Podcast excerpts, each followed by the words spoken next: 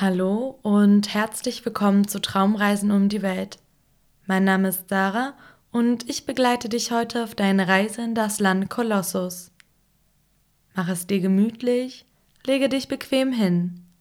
Wenn du magst, schließe deine Augen. Wir wollen in unseren Gedanken eine Reise unternehmen. Heute führt uns unsere Reise in ein fernes Land namens Kolossus. Hier lebt eine Gruppe von Riesen, die besonders freundlich und gutmütig sind. Gerne haben sie verschiedene geometrische Formen wie Kreise oder Rechtecke.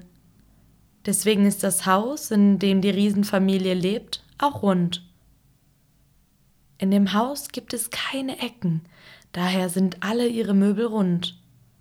Morgens sitzen die Riesen an ihrem runden Tisch, auf ihren kreisrunden Hockern und frühstücken.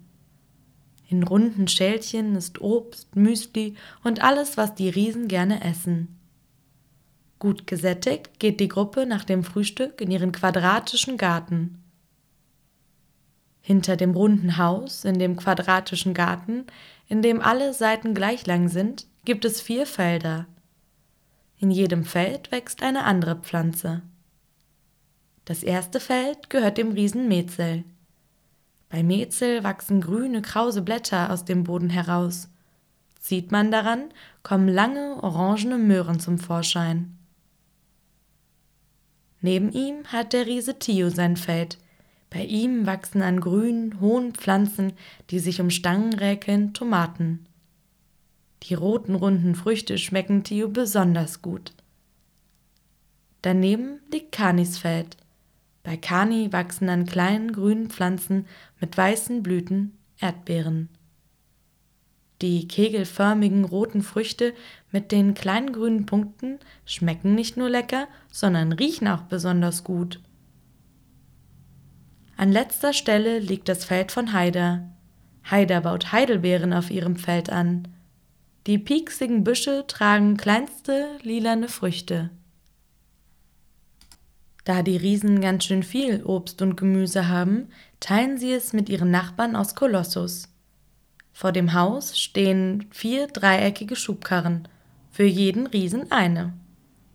Mezel, Theo, Kani und Haider laden die Gaben in ihren dreieckigen Schubkarren. Fertig gepackt, machen sie sich auf den Weg. Nebenan wohnt der Riese Gusto, Gusto freut sich, die Riesenfamilie zu sehen und strahlt über das ganze Gesicht. In der Hand hält er einen Korb voller Nüsse. Gusto hat in seinem Garten viele Nussbäume, an denen runde Haselnüsse oder Walnüsse wachsen. Weil Gusto so gerne Möhren mag, schenkt er der Riesenfamilie für die Möhren, die er von ihnen bekommt, seinen Korb voll Nüsse. Die Riesenfamilie freut sich, endlich wieder Nüsse im Müsli. Sie machen sich weiter auf zu ihren Nachbarn, der Riesenfamilie Frutos. Die Familie Frutos liebt Marmelade über alles. Jeden Morgen frühstücken sie ein Marmeladenbrot. Als Familie Frutos die dreieckigen Schubkarren mit Erdbeeren und Heidelbeeren sieht, fangen ihre Augen an zu leuchten. Das freut Heider und Kani, denn sie machen anderen Riesen gerne eine Freude. Papa Frutos hat gerade eben Brot gebacken und schenkt Heider und Kani je ein Laib. Zwei rechteckige Leiber Brot wandern in die dreieckige Schubkarre der Riesen. Zuletzt besuchen sie die Riesen Maki und Muki. Maki und Muki sind beste Freunde und essen beide gerne Ketchup. Aber nur den selbstgemachten, denn Maki und Muki sind Riesen mit Ansprüchen. Theo schenkt ihnen seine Tomaten für selbstgemachtes Ketchup. Da freuen sich die beiden sehr und schließen Theo in ihre starken Arme. Die beiden haben gerade gekocht und laden Mezel, Theo, Kani und Heider ein. Gemeinsam sitzen die sechs Riesen an einem sechseckigen Tisch. Es gibt Nudeln. Mit Ketchup. Komisch, aber wahr. Dazu trinken die Riesen große Krüge Wasser.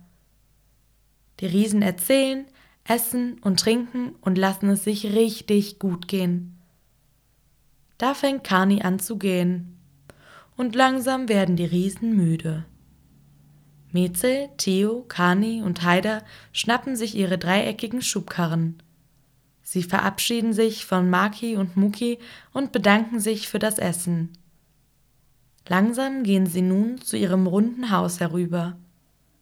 Müde stehen sie an ihren runden Waschbecken und putzen sich die dreieckigen Zähne. Ein Riese nach dem anderen legt sich in das runde Bett. Die Augen fallen ihnen langsam zu.